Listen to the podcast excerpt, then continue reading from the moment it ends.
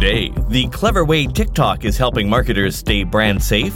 Is Google giving up on AMP? Snapchat finally rolls out brand profiles. Is Twitter's new Spaces feature another nail in Clubhouse's coffin? And the deal of the century for marketers who live stream. It's Friday, May 21st, 2021. Happy Naval Glory Day, Chile. I'm Tod Maffin from EngageQ Digital, and here's what you missed today in digital marketing. I think it's fair to say that Facebook's had a bumpy ride with digital marketers. Our ad campaigns get denied for seemingly no reason. There's never really been any transparency about how their review process works. Do I get one appeal? Is a human reading that or a bot? How many campaigns are denied by AI? Today, Facebook finally did something we've all been asking for for years. They've detailed exactly how their ad campaign review process works. And normally I don't read large passages of text verbatim, but I'm going to make an exception here because I expect every single person listening to this podcast probably runs Facebook ads. So here we go, quoting Facebook. Our ad review system is designed to review all ads before they go live. The system relies primarily on automated technology to apply our advertising policies to the millions of ads that run across our apps. While our review is largely automated, we rely on our teams to build and train these systems and, in some cases, to manually review ads. While ad review is typically completed within 24 hours, it may take longer, and ads can be reviewed again, including after they're live. Based on the results of the review, an ad is either rejected or allowed to run. If an ad is rejected, an advertiser can create a new ad, either with new ad creative or by revising the rejected ad, or requesting another review if they believe their ad was incorrectly rejected. Unlike the initial ad review, we rely more heavily on teams of human reviewers to process re review requests from advertisers, but are continually assessing ways to increase automation. Beyond reviewing individual ads, we may also review and investigate advertiser behavior, like the number of previous ad rejections and the severity of the type of violation, including attempts to get around our ad review process. Advertisers who violate our policies may have actions taken against them, including losing the ability to run ads on Facebook. Reviewing ads from millions of advertisers globally against our advertising policies is essential, but not without challenges. Our enforcement isn't perfect, and both machines and people make mistakes. When we launch a new policy, it can take time for the various parts of our enforcement system, both automated technology and trained global teams, to learn how to correctly and consistently enforce the new standard. Unquote. So, what stood out there for me? Well, this sentence Unlike the initial ad review, we rely more heavily on teams of human reviewers. They did not say there in the second ad review, the one that you appeal, the one that you say, hey, I think your bot's got, got it wrong. They, they never actually say here, it's going to be a human reviewer. They say they rely more heavily on human reviewers, but call me crazy. That sure sounds like there's some bots doing the appeals. Anyway, the newsletter today has a graphical flowchart that shows the exact steps that the system goes through. And remember, the newsletter is free every Friday. Go to todayindigital.com slash newsletter to sign up or tap the link in this episode's notes. So that's how Facebook ensures it's protected. But how do you ensure your brand is protected? That's the role of brand safety inside these platforms. Often, like in the case of YouTube, they'll handpick some advertiser friendly channels and content, and if your brand is a little gun shy, you can run ads alongside that smaller but vetted collection of videos. TikTok has a similar thing, and today we learned a bit more about how it works. Turns out they outsource this to a company called OpenSlate. OpenSlate puts thousands of organic TikTok videos in front of human reviewers, people who work for the company. Those people then give each video a thumbs up or thumbs down in terms of brand suitability. Then, only those videos which have been given the green light are placed before and after your TikTok ad, thus ensuring that the content near your ad isn't sensational or offensive or whatever. But that's just ad suitability brands still have to figure out the unique culture of the platform. This is partly why TikTok's B2B tagline is Don't make ads, make TikToks. To that end, they have a small catalog of other campaigns in an ads library and some in app resources on good video design tips. One of the most popular live streaming tools used by digital marketers today has a surprisingly good deal on right now. Be.Live, which, I mean, everybody I know who live streams uses, now has a limited time lifetime deal available. Be.Live lets you live stream to Facebook, YouTube, and LinkedIn all at the same time if you want to. You can have up to four guests on, unlimited viewers, unlimited number of live stream events, full brand customization. Anyway, usually they charge between 40 and 60 bucks a month, and you pay that whether you use it that month or not. This week though, they've created a one-time payment option of 60 bucks. Like literally, you pay that once and then use it forever. You never pay a monthly fee. It also comes with the ability to schedule a live stream, provide a countdown for viewers. It'll record your live stream and you can edit it right on their site to repurpose the video for other platforms. I have never seen this go on sale like this, but if you do any live streaming for your brand or your clients, or if you think you might in the future, it's worth picking this up. We have an affiliate link, which is b.link slash live deal, or you can tap the link in our episode notes.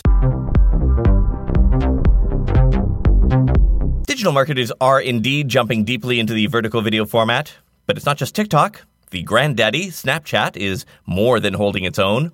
This week, finally announcing the rollout of brand profiles, although they're calling them public profiles for businesses. They're like pages on Facebook or company pages on LinkedIn, an account that's more reflective of its status as a company. That includes some e commerce blocks like a product catalog. Quoting Snapchat, with public profiles, you can connect with your customers organically by highlighting useful and engaging content, showcase existing Lens AR experiences, and share shoppable products directly within the Snapchat app, all while delivering insights for your business. Snapchatters can also subscribe to your profile to stay up to date with your content, new product launches, and more. Unquote. These actually first launched last summer, but it was only in beta and only to a small handful of selected test accounts. Snapchat says you'll be able to use their management tools through the Snapchat Business Manager. They plan to give a discoverability lift to those account types. Definitely worth considering setting up your own brand profile. You can find more info on setting up your Snapchat business profile on their site, while Snapchat has also provided some key best practice notes for incoming brands. Today's newsletter has a resource guide with best practices and recommendations for those marketers starting out with their first Snapchat brand profile. You know how to book flights and hotels. All you're missing is a tool to plan the travel experiences you'll have once you arrive. That's why you need Viator. Book guided tours, excursions, and more in one place. There are over 300,000 travel experiences to choose from, so you can find something for everyone. And Viator offers free cancellation and 24 7 customer support for worry free travel. Download the Viator app now and use code Viator10 for 10% off your first booking in the app. Find travel experiences for you. Do more with Viator. Without the ones like you, who work tirelessly to keep things running, everything would suddenly stop. Hospitals, factories, schools, and power plants, they all depend on you. No matter the weather, emergency, or time of day, you're the ones who get it done. At Grainger, we're here for you with professional grade industrial supplies. Count on real time product availability and fast delivery. Call clickgrainger.com or just stop by. Grainger for the ones who get it done. Here's one of those stories that seems at first like a small technical thing, but may in fact have broader ramifications. First, the technical thing. Google says it will no longer require sites that publish news stories to have their pages available in AMP format in order to appear in Google's top stories section. So, AMP, that's accelerated mobile pages. Those are those mobile only, very lightweight web pages that preload. So, when you tap them, then they're nearly instantly on screen. Facebook uses something similar. They call those instant experiences. In the past, Google would only put your news story in that highly trafficked part of search results if that story came in AMP format. But they say once the new page experience update rolls out in about a month, that won't be a requirement. So, what does this mean more broadly? Is it possible Google is giving up on the format? Maybe they think they've pushed enough of the web to be mobile friendly and they feel they just don't need it. We don't know yet. But it won't be a free for all. Publishers that want to be in that coveted spot will still need to be a trustworthy, authoritative source on the topic, have decent inbound links and social shares, and a high article click through rate. Twitter keeps building out its Clubhouse clone, which it calls Spaces. Now, users can schedule a space in advance. Hosts will get two reminders of their scheduled events, one 30 minutes before it starts, then a final one at start time. Users too can get reminders of upcoming spaces they're interested in. There'll be a new set reminder button on the Spaces card. But as solid as Spaces is, it's still missing one huge chunk. Quoting socialmediatoday.com, discoverability remains the biggest issue for the Spaces experience. It's also problematic on Clubhouse, as it has been in the past for live streaming, so it's not a unique issue. But if Twitter wants to truly maximize the potential of the audio social format, it needs to ensure that users are able to find the spaces that will be of most interest and relevance to them. Because as more people begin broadcasting, the quality will dilute very quickly, which could turn users off the option. Unquote. Incidentally, Clubhouse downloads actually ticked up a tiny bit this week, probably owing to the availability of Android devices, but the overall trajectory still points downward, and many industry analysts are putting that app on death watch.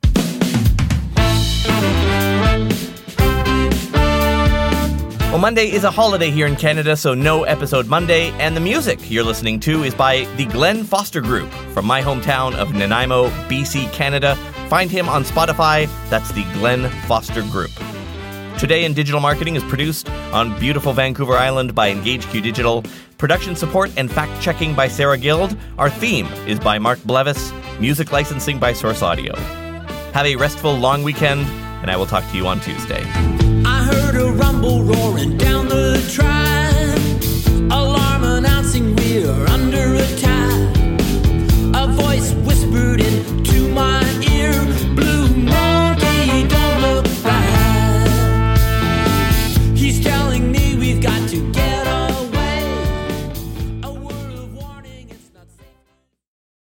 The ones who work hard to ensure their crew can always go the extra mile, and the ones who get in early so everyone can go home on time, there's Grainger, offering professional grade supplies backed by product experts so you can quickly and easily find what you need. Plus, you can count on access to a committed team ready to go the extra mile for you. Call, clickgrainger.com, or just stop by.